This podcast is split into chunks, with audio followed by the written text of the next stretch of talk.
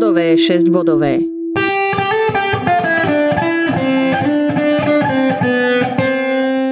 Podcast Slovenskej autority pre Braillovo písmo. Informácie o Braillovom písme, reliéfnej grafike a brailistoch na Slovensku.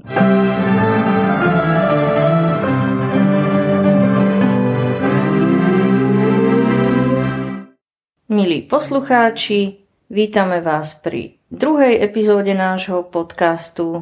Ako sme vám na konci našej prvej časti avizovali, dnes sa budeme rozprávať opäť iba my dvaja. Moje meno je Želmíra Zemčáková a na otázky bude odpovedať Michal Tkáčik, hlavný koordinátor Slovenskej autority pre Braillovo písmo.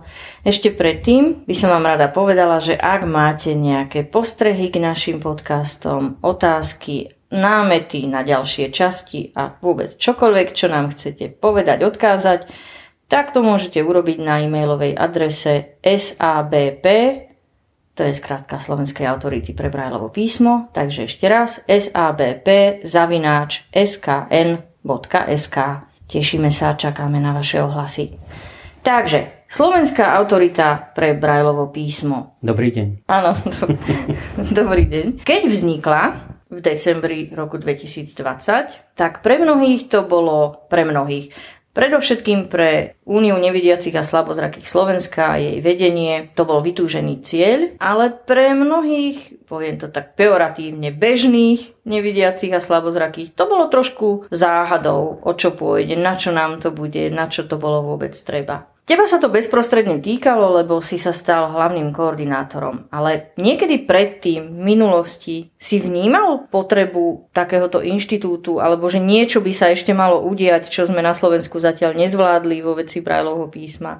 Mal si vôbec také povedomie, že je tu nejaké úsilie o vytvorení niečoho takého? Nemal som povedomie o tom, že sa niečo chystá, nesledoval som dianie v tomto smere, pracoval som 10 rokov v úplne odlišnej pracovnej sfére a Braillovo písmo v tom čase pre mňa naozaj znamenalo len pomôcku pri práci, ale ako študent strednej školy a potom vysokej školy som vnímal to, že napríklad nebol dostatok literatúry v Braillovom písme, ktorá bola aj pre mňa v tom čase potrebná, teda nejaké odborné texty, že bolo to pomerne komplikované sa k takej literatúre dostať. Veľa mi v tomto smere pomohlo podporné centrum pre študentov na Univerzite Komenského, ale napriek tomu nebolo pre mňa jednoduché zohnať literatúru. Nebolo to také jednoduché ako iní kamaráti, kolegovia, študenti, spolužiaci si proste kúpili knižku a bolo vybavené. Čiže v tomto smere som to vnímal, ale potom aj v tom smere, že nebolo vždy úplne jasné, čo sa má ako zapisovať. Častokrát som sa stretol s tým, že sa hľadal ten správny spôsob, ako sa to má zapísať, a bolo mi jasné, že nemáme na Slovensku liek na všetky otázky v oblasti Braillovho písma. Áno, no fungovali tu pravidlá zápisu Braillovho písma z roku 1996, ktoré v tom čase asi pokryli, alebo tým, že to bol prelom v mnohých otázkach zápisu, nás to uspokojilo práve preto, že to bola dosť slušná reforma, dosť sme to všetci pocítili. Každý používateľ Braillovho písma vtedy tú zmenu pocítil, lebo zmenilo sa napríklad písmeno H, zmenilo sa taká zvláštna hláska, alebo súhláska, čo sme mali iba my, nevidiaci. Písmeno O existovalo, už neexistuje. A aj v základoch matematiky a podobne došlo tam k takým zmenám, že sme mali pocit, že je to už v poriadku. Spomenul si, že si pocítil, že nebolo jasné, čo sa ako zapisuje, a to si pritom študoval niečo humanitné, ani nie prírodovedné, kde doteraz máme nejaké ťažkosti v Braillovom písme. Štúdium humanitného zamerania bolo na vysokej škole, ale na strednej škole som študoval matematiku. A napriek tomu, že tam tá oblasť bola pomerne dobre pokrytá a mal som aj nejaké učebnice v matematike a fyzike, ale stretol som sa s tým, že niektoré znaky alebo niektoré zápisy neboli tak úplne jasné, že takto sa to má zapisovať. Že bol som pri tom procese, keď sa rozprávalo o tom, že ako sa toto vlastne má zapísať. Že nevravím, že sa to nevyriešilo, samozrejme vždy sa našla nejaká cesta. Ten rok 96, čo si spomínala, tak ten súvisí práve s tým, že tá reforma prebiehala aj u nás, aj v Čechách. kde sme sa jeden od druhých inšpirovali a vlastne tam bola aj pomerne úzka spolupráca týchto dvoch krajín. Ale od tých čias, od toho 96. zatiaľ čo u nás sme zostali oficiálne pri tých pravidlách z 96. roku a nejakým spôsobom neboli tieto pravidlá rozvinuté, tak v Čechách posunuli trošku ďalej celú tú problematiku a vlastne majú tú príručku rozpísanú už ďaleko viac a ďaleko hĺbšie, hlavne v oblasti odborných zápisov. U nich vznikol takýto podobný inštitút, ako teraz u nás táto autorita skôr, alebo sa tomu venovali ľudia, ktorí pracovali v tejto oblasti a s Braillovým písmom? Jednak v Čechách vznikla autorita pre Braillovo písmo, skôr ako u nás. Nepoznám však veľmi pozadie jej práce v Čechách, ešte nemáme nadviazanú natoľko tú spoluprácu, ale ten pokrok alebo ten posun v Čechách podľa mňa vyplynul z toho, že tam študovalo pravdepodobne viac študentov, ktorí potrebovali tieto zápisy, a mám dojem, že u nás sme to Braillovo písmo tak nejako použili tak individuálne pre študentov, ktorí to v tom čase konkrétne potrebovali, sa urobili učebnice. Nehovorím, že so zlým zápisom alebo to vôbec nie, len skôr mám na mysli to, že sa urobili tie knihy a zapísané sú tak, ako sú, samozrejme s tým najlepším zámerom a možno, že aj korektne v tej oblasti zápisu samotného, ale nebolo už toho inštitútu, ktorý by to tak nejako zhromaždil a povedal, že áno, tento symbol sa bude zapisovať takto a všetci na Slovensku ho budeme takto interpretovať a takto ho budeme čítať. Čiže možno skôr to, že tam tých študentov bolo viac, tak možno vznikla tá potreba aj tej príručky, ktorá je v súčasnosti už naozaj rozpracovaná až na vysokoškolskú matematiku a iné prírodné vedy. Čiže možno tak to skôr z potreby vyplývalo. Áno, čiže u nás takou veľkou hybnou silou nie sú študenti a študijné odbory a potreba zapisovať Braillovým písmom rôzne oblasti života. To priamo súvisí aj s týmto inštitútom, takže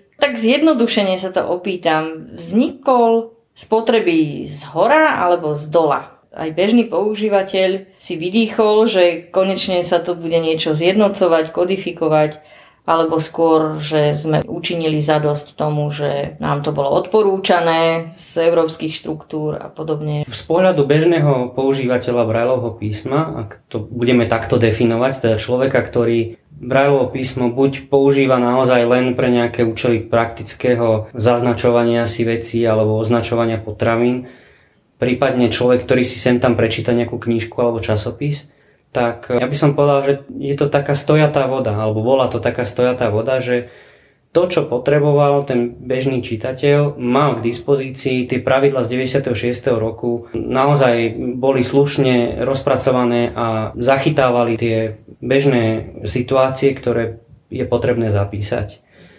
Táto autorita je ale podľa mňa taký možno hodený kameň do takej stojatej vody, kde sa zrazu vynoria veci, ktoré sa ukážu ako potrebné možno len v určitých kontextoch alebo z určitého dôvodu.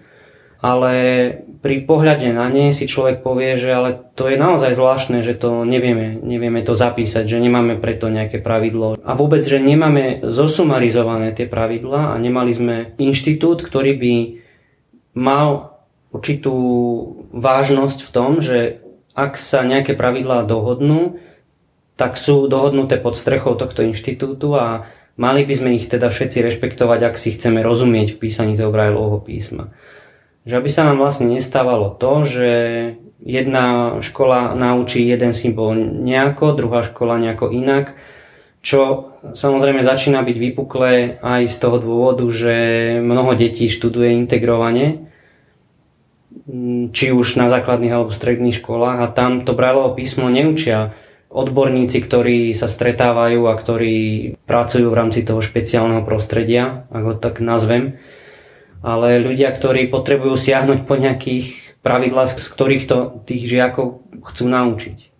A nie všetci by mali jednak čas, ale možno aj znalosti alebo nejakú prax v tom, kde vyhľadávať tie informácie. Že treba siahnuť po nejakej českej príručke, kde to už je vyriešené. A nevedeli by ani, že či teda môžu siahnuť po tej českej príručke, lebo je pre nás ako keby takým vzorom, povedzme, dajme tomu, že to je niečo, čo sme spoločne nakopli v tom 96.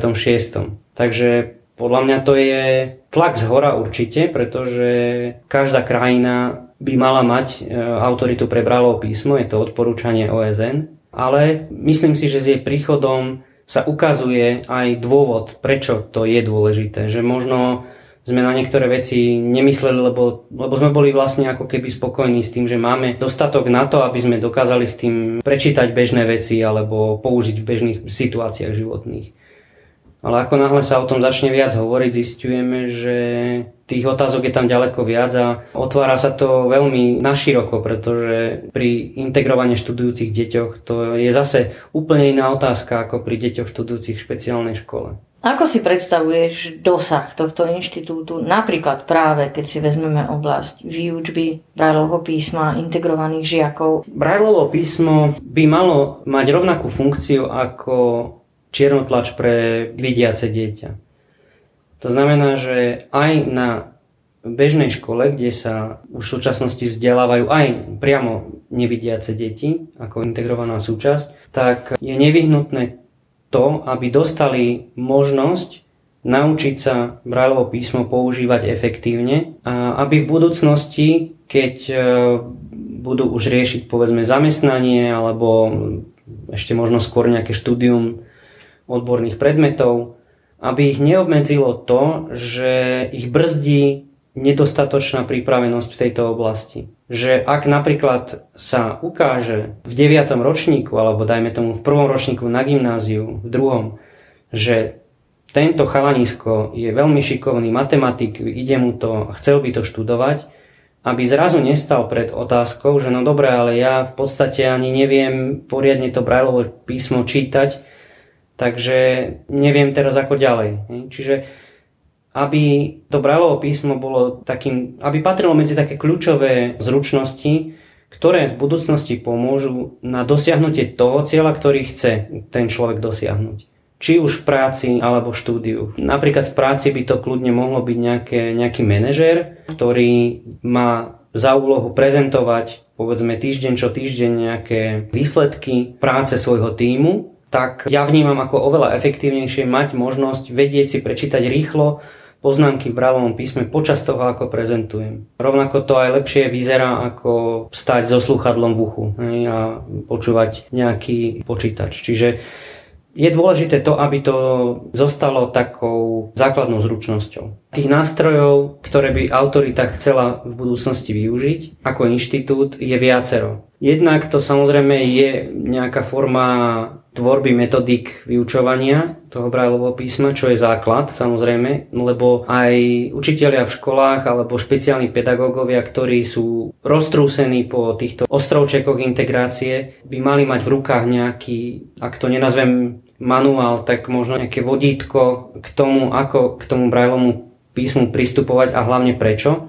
Je to dôležité. Ale samozrejme, okrem takého povedzme nepriameho inštitucionálneho pôsobenia a spolupráce by to mala byť aj oslovovanie priamo tých detí, čo ale samozrejme nebude možné vycestovávaním za každým z nich, to nie je úlohou tohto inštitútu. Jeho úlohou je skôr dať do rúk týmto ľuďom alebo deťom, žiakom dôvody na to, aby to Braillovo písmo bolo pre nich zaujímavé, aby sa ho učili, aby nachádzali zmysel v tom, že sa ho učia a že sa snažia zefektívniť v jeho čítaní. Napríklad jedným z takýchto spôsobov je projekt, ktorý sme začali minulý rok, projekt eBraille, ktorý umožňuje čítanie kníh v Braillovom písme prostredníctvom Braillovského riadku priamo zo stránky digitálnej knižnice SKN, čo samozrejme je určitá forma priblíženia toho Braillovho písma, pretože jednou z takých ťažkostí by mohlo byť to, že je potrebné si knižku objednať a príde poštou a je jej veľa, lebo má niekoľko zväzkov a tak ďalej, čiže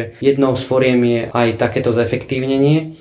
Samozrejme súvisí to aj s tým, že povedzme odborné knižky, matematika, cudzie jazyky sú už takto pripravené pre žiakov priamo v Braillovom písme a môžu s nimi pracovať, čiže je to taká forma priblíženia toho Braillovho písma a hlavne priblíženia toho, prečo má zmysel si tie zručnosti v čítaní a písaní trénovať. Zároveň si ani nemyslím, že SABP prišla sem ako nejaký záchranca v oblasti Braillovho písma robiť niečo, čo sa nerobilo skôr, iba ako keby prepájať tie jednotlivé články práve v oblasti Braillovho písma tak, aby sa dostávali priamo k tým deťom, aby mali, ako som už povedal, dôvod sa to Braillovo písmo učiť. A zároveň tým, že je to medzinárodná aktivita, medzinárodný posun v tomto smere, môžeme z tejto pozície prinášať aj rôzne informácie a postupy zo zahraničia, ktoré v oblasti Braillovho písma už existujú. Môžeme prinášať nejaké informácie o metodike vzdelávania v oblasti Braillovho písma, používania, možno nejaké postupy, ako presvedčiť nejakých výrobcov, produktov, aby to Braillovo písmo umiestňovali na obaly, dajme tomu, a podobne. Čiže tá funkcia je naozaj skôr taká koordinačná celkovo tej autority pre Braillovo písmo. Od tvorby tých pravidiel, lebo tiež to nie je tvorba, že tá si sadneme v rámci autority v kancelárii a dohodneme sa, že teraz sa bude písať A ako 6. bod. Hej, to je zase len nejaká koordinácia toho, že vo svete napríklad sa tento symbol vo väčšine krajín píše takto, my ho zadefinovaný nemáme, tak pokúsime sa ho adaptovať do našich pravidiel, ak nekoliduje s niečím iným a podobne. Čiže zase je to len práca a koordinácia existujúcich pravidiel alebo názorov nejakých odborníkov, ktorí v tejto oblasti pracujú. Jasné, takže v oblasti kodifikácie Braillovho písma v slovenských pomeroch. To, čo Slovenská autorita pre Braillovo písmo vyhlási, má potom tú záväznosť, že takto sa to musí dodržiavať a používať. A v iných oblastiach, do ktorých sa autorita zapojí, skôr vo forme odporúčaní a akejsi možnosti, že takéto materiály sa vypracujú a tiež, že tá autorita je vlastne akousi spojkou so svetom. Akú rolu bude mať autorita ako inštitút v spolupráci s tými ostatnými, so školami a kde všade sa pracuje s Braillovým písmom, že či okrem kodifikácie môže mať taký vážny dosah a možnosť zasahovať do iných oblastí? Samozrejme, prvým a základným cieľom autority je štandardizácia Braillovho písma. Čiže od tohto cieľa sa nesmieme a nechceme dať nejakým spôsobom odkloniť, pretože to je to, prečo tá autorita vzniká. To je jej funkcia v každom inom štáte. Vydať nejaký súbor pravidiel pre rôzne oblasti zápisu Braillovho písma, ktoré bude nejakým spôsobom záväzné pre všetkých obyvateľov v danom štáte, aby sa nestávalo práve to, že sa niekde niečo zapisuje inak a potom, povedzme, pri výmene materiálov to nie je jasné. Čiže toto je hlavný cieľ. Ale ja verím tomu, že práve tou spoluprácou a tým, že autorita bude určite oslovovať odborníkov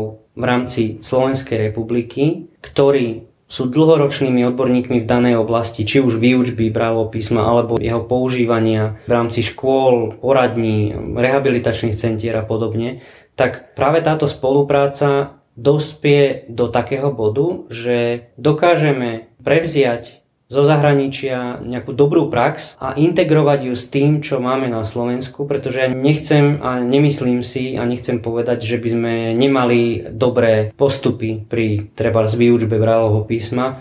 Myslím si však, že je dobré hľadať nejaké inšpirácie aj v zahraničí, ale neprinášať ich sem ako niečo úderné a silné a nové a najlepšie, ale skôr hľadať možnosti toho prepojenia, že toto tu používame u nás, takto sa nám to osvedčuje, ale povedzme v tejto a tejto oblasti by sme mohli postupovať takto, ako neviem, tí v Nemecku, ktorí majú takéto a takéto postupy na vyučovanie, povedzme, Braillovho písma dospelého človeka, ktorý stratil zrak náhle, tak tou spoluprácou dosiahneme to, že dokážeme zintegrovať tieto dve veci, alebo tých niekoľko vecí a vytvoriť nejaký postup, ktorý bude vzájomne akceptovaný. A nebude to nejaká forma nariadenia zo strany Slovenskej autority pre Braillovo písmo, ale len zosumarizovanie informácií a ponúknutie na používanie. A tým, že vzniknú v spolupráci, verím tomu, že potom ani nebude dôvod nejako spochybňovať ten postup, ktorý bol dohodnutý, lebo bude vychádzať priamo aj od tých ľudí, ktorí to už robia. Čiže nebudeme autoritatívne zasahovať do ich práce, ale skôr ponúkať informácie, ktoré sme zistili pri našej práci. Vráťme sa úplne k počiatkom, keď človek príde na pozíciu, ktorá už je jasne definovaná, niekto ho zaškolí, presne sa vie, čo je náplňou práce, ako to treba robiť a vie sa potom aj porovnať ten výkon, že či ten človek naplňa tú svoju pozíciu dobre alebo nie, lebo jednoducho je to niečo zabehnuté.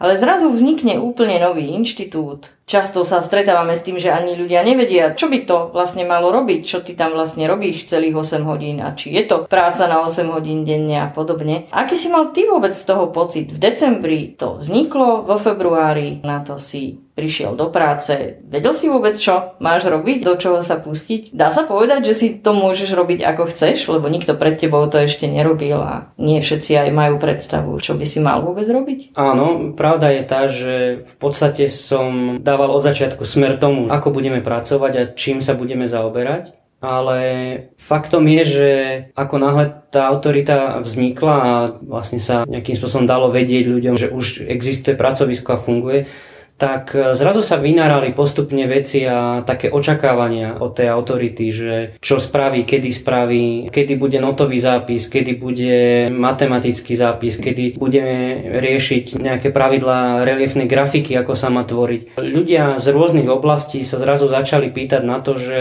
dobre, my to nejako robíme, ale teda budete sa tým zaoberať, alebo kedy sa tým budete zaoberať. Čiže ono tie oblasti sa samé ako keby vynorili a ukázali, že dobre, tak v tomto bude treba urobiť. A zrazu, ani nie pár týždňov po nastúpení do práce, som mal ako keby úlohu určiť priority. Ani nešlo o to, aby som rozmýšľal nad tým, že čo mám robiť, ale skôr, že čo mám robiť prvé. A samozrejme, že aj sám som si pridával niektoré oblasti, ktoré považujem za dôležité pri takejto práci. A teda snažil som sa veľa komunikovať s ľuďmi, ktorých to zaujíma. Snažil som sa otvárať aj svetu, to bola ďalšia z úloh brailovskej autority, ktorá vyvrcholila do toho, že SABP je v súčasnosti členom pracovnej skupiny EBU, European Blind Union, a na mesačnej báze sa stretávame a riešime úlohy a pracujeme na tom, aby to Braillovo písmo bolo vlastne na poli Európskej únie viac propagované, aby jednoducho tá spolupráca v tomto smere začala fungovať veľmi výrazne. A naozaj to je len jedna z odrobiniek tej práce, ktorú tam vlastne robím. A nie je to len dvojhodinka raz za mesiac, ale vyplývajú z toho aj rôzne úlohy. Čiže okrem toho, že je potrebné riešiť pravidlá v rámci našej krajiny, tak sa zaoberáme aj tým, čo sa deje vo svete. Študujeme materiály z rôznych krajín. Čiže tých úloh je naozaj veľa, ale pravda je taká, že veľa z nich je nastavených jednak tým, že vyplynuli, ale aj tým, že ja som sa rozhodol, že týmto spôsobom to je potrebné robiť.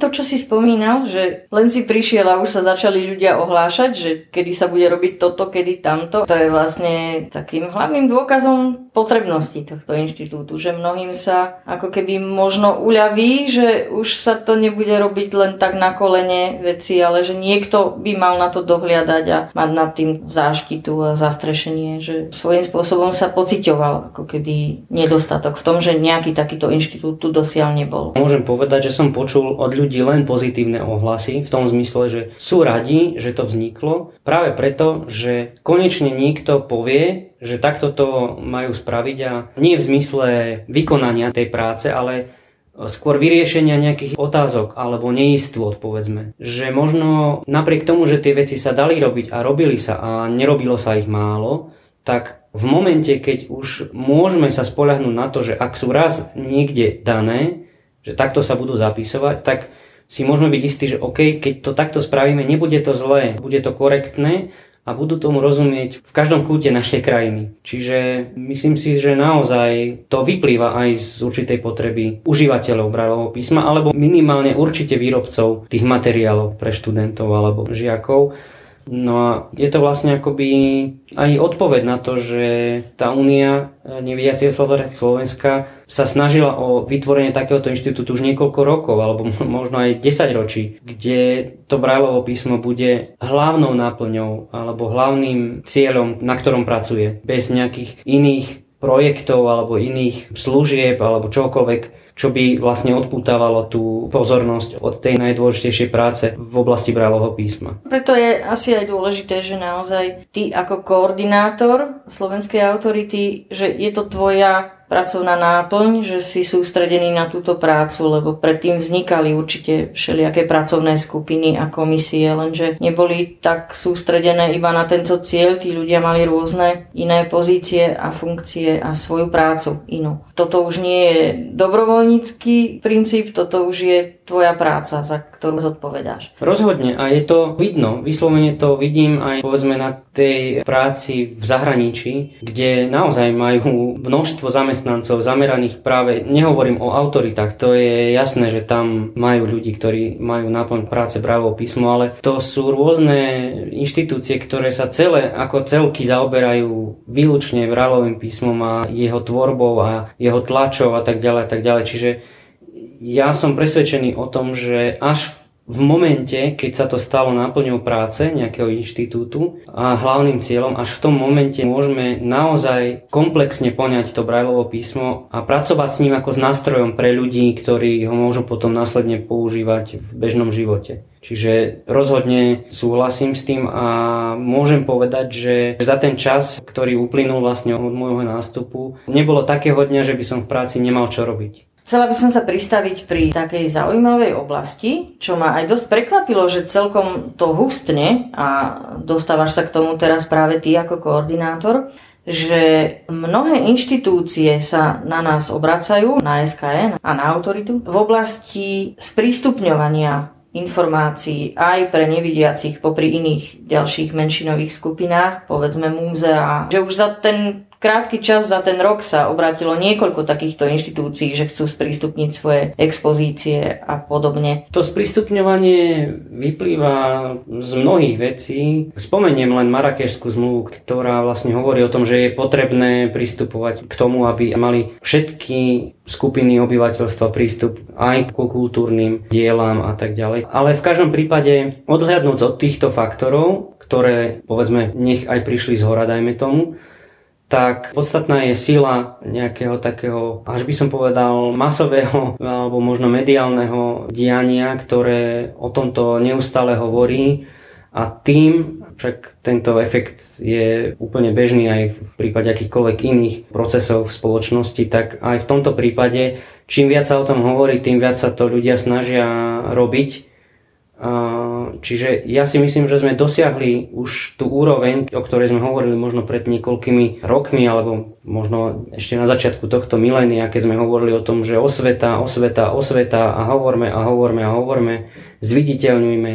Ja si myslím, že v súčasnosti sme dosiahli už tento level, kedy naozaj ľudia o tom počúvajú z každej strany, že je potrebné sprístupniť, je potrebné otvoriť sa a tak ďalej, ale samozrejme súvisí to aj s tým, že všetky tieto inštitúcie, múzeá, galérie, kultúrne inštitúcie si uvedomujú to, že potrebujú prilákať čím ďalej tým väčší počet návštevníkov. Súvisí to samozrejme s financovaním a so všetkým možným takéhoto charakteru. A tí návštevníci čím ďalej tým viac zase kričia po nejakých svojich potrebách a ich naplňaní. Čiže je to taký veľký kolobeh, ktorý sa spustil a ktorý vlastne teraz ako keby z každého kúta sa vynára niečo nové a kričí, že aj ja som tu a ja chcem vedieť. Toto všetko v jednom hrnci buble a dosahuje to až tú úroveň, že jednoducho každá tá inštitúcia sa snaží nejakým spôsobom to sprístupňovanie robiť alebo minimálne o tom uvažuje, už tá téma je otvorená.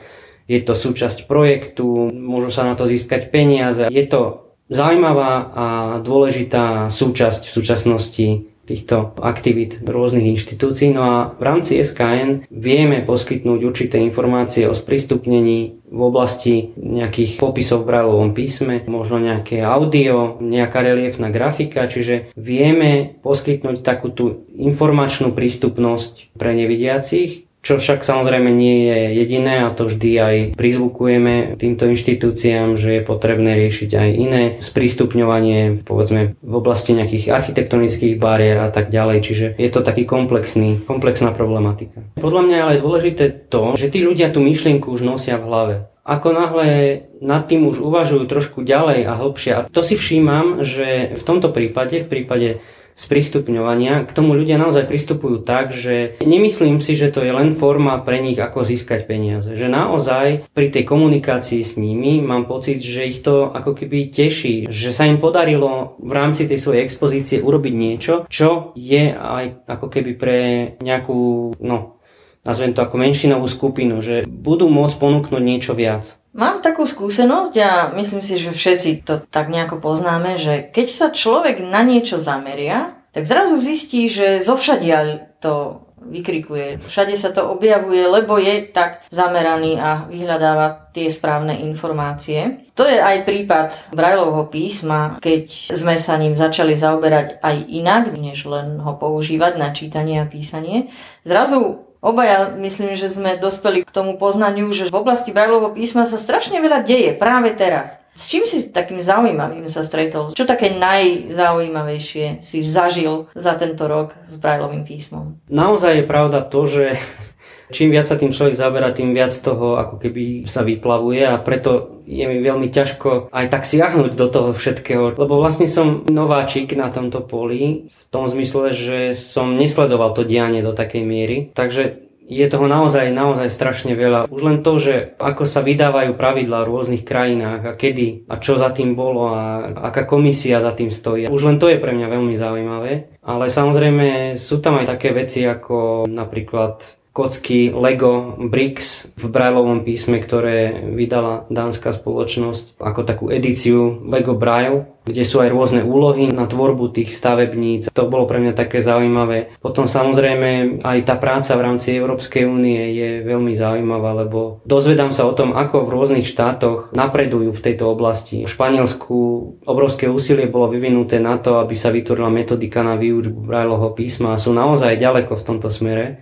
Asi najďalej z tých všetkých krajín, čo sa tam stretávame. Nedávno som napríklad sa zúčastnil také diskusie, kde sme zase hovorili o metódach toho, ako vyučovať tzv. Rýchle čítanie v Braillovom písme, to znamená, ako dosiahnuť zrýchlenie toho čítania. Čiže normálne metodika na to, ktorá by mala fungovať, aj dokonca funguje, majú výsledky, majú nejaké štúdie ohľadne toho. Alebo potom napríklad využitie Braillovho písma pri deťoch s rôznymi poruchami psychického charakteru. Tiež som videl nejaké zaujímavé štúdie o tom, ako sa dokázalo Braillovo písmo vriť do vyučovacieho procesu detí s autizmom alebo s nejakými inými takýmito podobnými poruchami učenia a prežívania. Čiže naozaj vnímam to tak, že vo svete celkovo v súčasnosti je po zdvížení, ak teda si môžem požičať tento výraz, ale v súčasnosti naozaj to vyzerá tak, že to Braillovo písmo, čím ďalej sa o ňom hovorí, tým viac sa zisťuje, že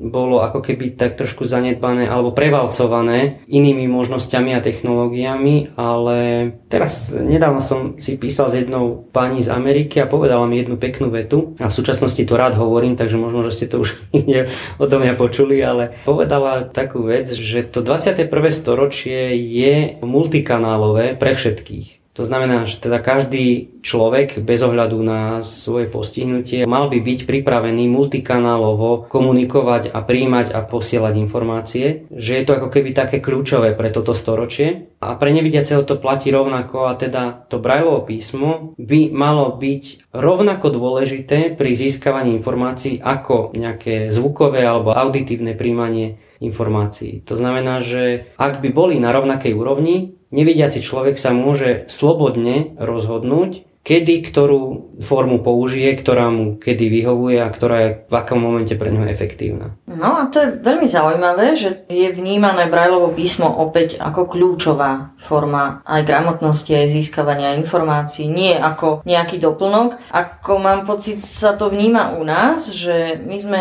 ešte nenabehli na túto novú vlnu takej renesancie Braillovho písma zatiaľ. Niekedy mám pocit takého paradoxu, že vidiaci a rôzne sektory a podnikanie a sprístupňovanie že objavujú to Braillovo písmo pre nás a že nevidiaci, aspoň teda v našich končinách, ako keby nanovo ich treba presviečať a motivovať, že to Braillovo písmo prináša v nejakých smeroch a oblastiach aj viac ako to audio a že sme to naozaj zanedbali a máme čo naprávať. Nie preto, aby Braillovo písmo nebodaj nevyhynulo a aby sme mohli naďalej hovoriť niekoľkokrát za rok pri výročiach, že Louis Braille bol génius a podobne, ale preto, že to Braillovo písmo má obrovské benefity, ktoré nejako inak sa nevidiacemu človeku nedajú získať.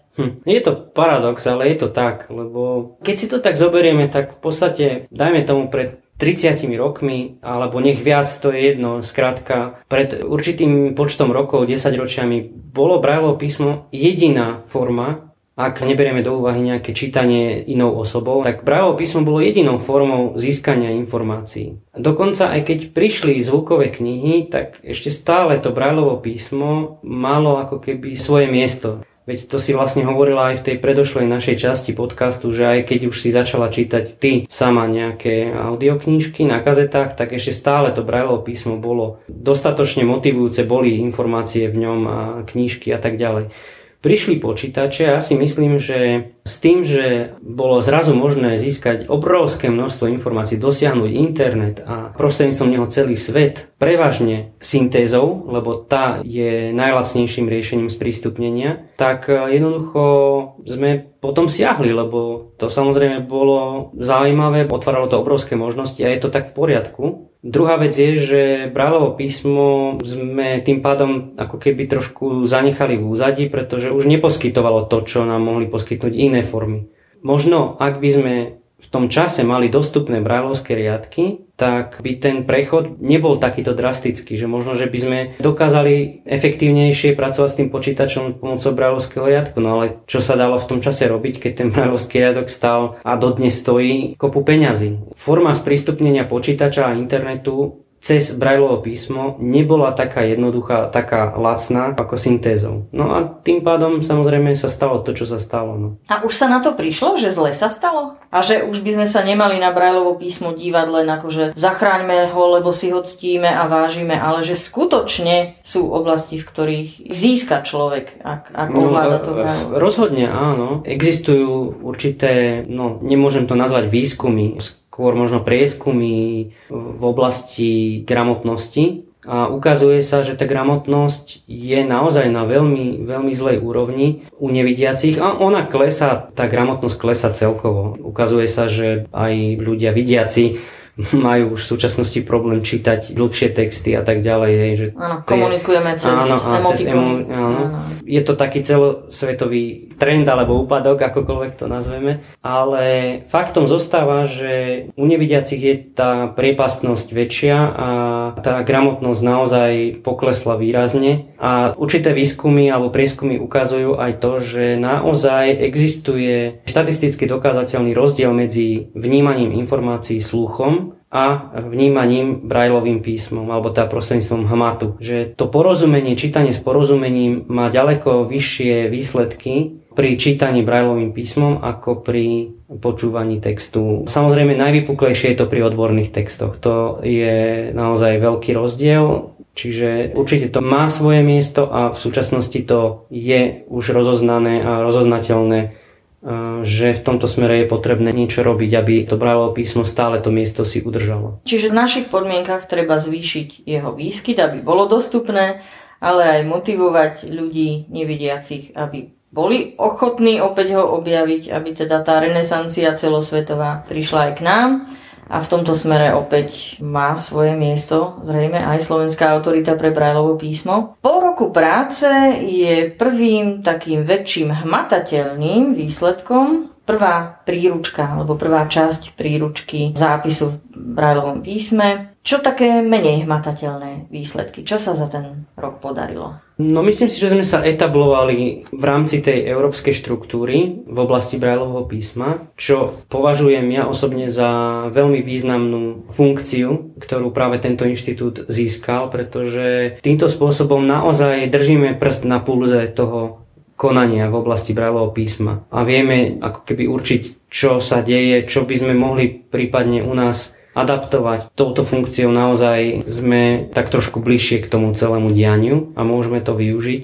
V oblasti propagácie Braillovho písma sme otvorili trošku viacej tú tematiku v rámci Slovenska, napríklad aj konferenciou o Braillovom písme alebo vystúpením na konferencii Múzea a galéria bez bariér, kde sme tiež hovorili o potrebe sprístupňovania informácií prostredníctvom Braillovho písma a reliefnej grafiky. A nemalé úsilie sme venovali aj internetovej stránke SABP, ktorá za ten rok pomerne slušne narastla a obsahuje rôzne informačné zdroje o Braillovom písme, aj o reliefnej grafike, o tom, čo sa deje v tejto oblasti v zahraničí, rôzne mediálne výstupy, ktoré sa o Braillovom písme zmieňovali. SABP napríklad publikovala v časopise Knižnica, teda časopise Slovenskej národnej knižnice. V tejto oblasti je tých vecí viac. Pre nás je dôležité najmä to, že sa táto tematika otvára medzi nevidiacimi, aj medzi vidiacimi, ktorí môžu nejakým spôsobom ovplyvniť ten výskyt Braillovho písma v bežnom živote nevidiaceho. Autoritu teraz čaká čo? Prírodné vedy? Príručka? Čo ďalej? Aký by mal byť tento rok? Musíme vypracovať ďalšiu časť príručky, ktorá bude o zápisoch Braillovho písma v prírodných vedách pre základné školy. Toto je najdôležitejšia naša úloha na tento rok. Už máme celkom dobre našliapnuté v tomto smere, takže verím tomu, že tento cieľ určite naplníme.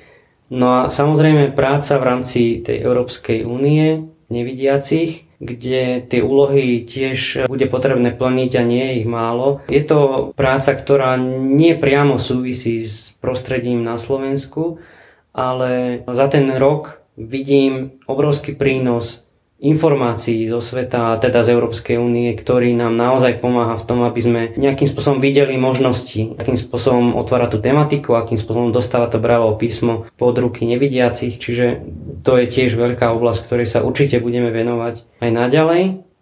No a potom samozrejme aktivity smerom k našim čitateľom. Práca na projekte eBraille. Určite prídeme s nejakými ďalšími formami propagácie Braillovho písma, ako napríklad bola facebooková súťaž, ktorá prebiehala v roku 2021. Takže určite sa je na čo tešiť v tomto smere, teda pre tých, ktorých to Braillovo písmo teší samozrejme.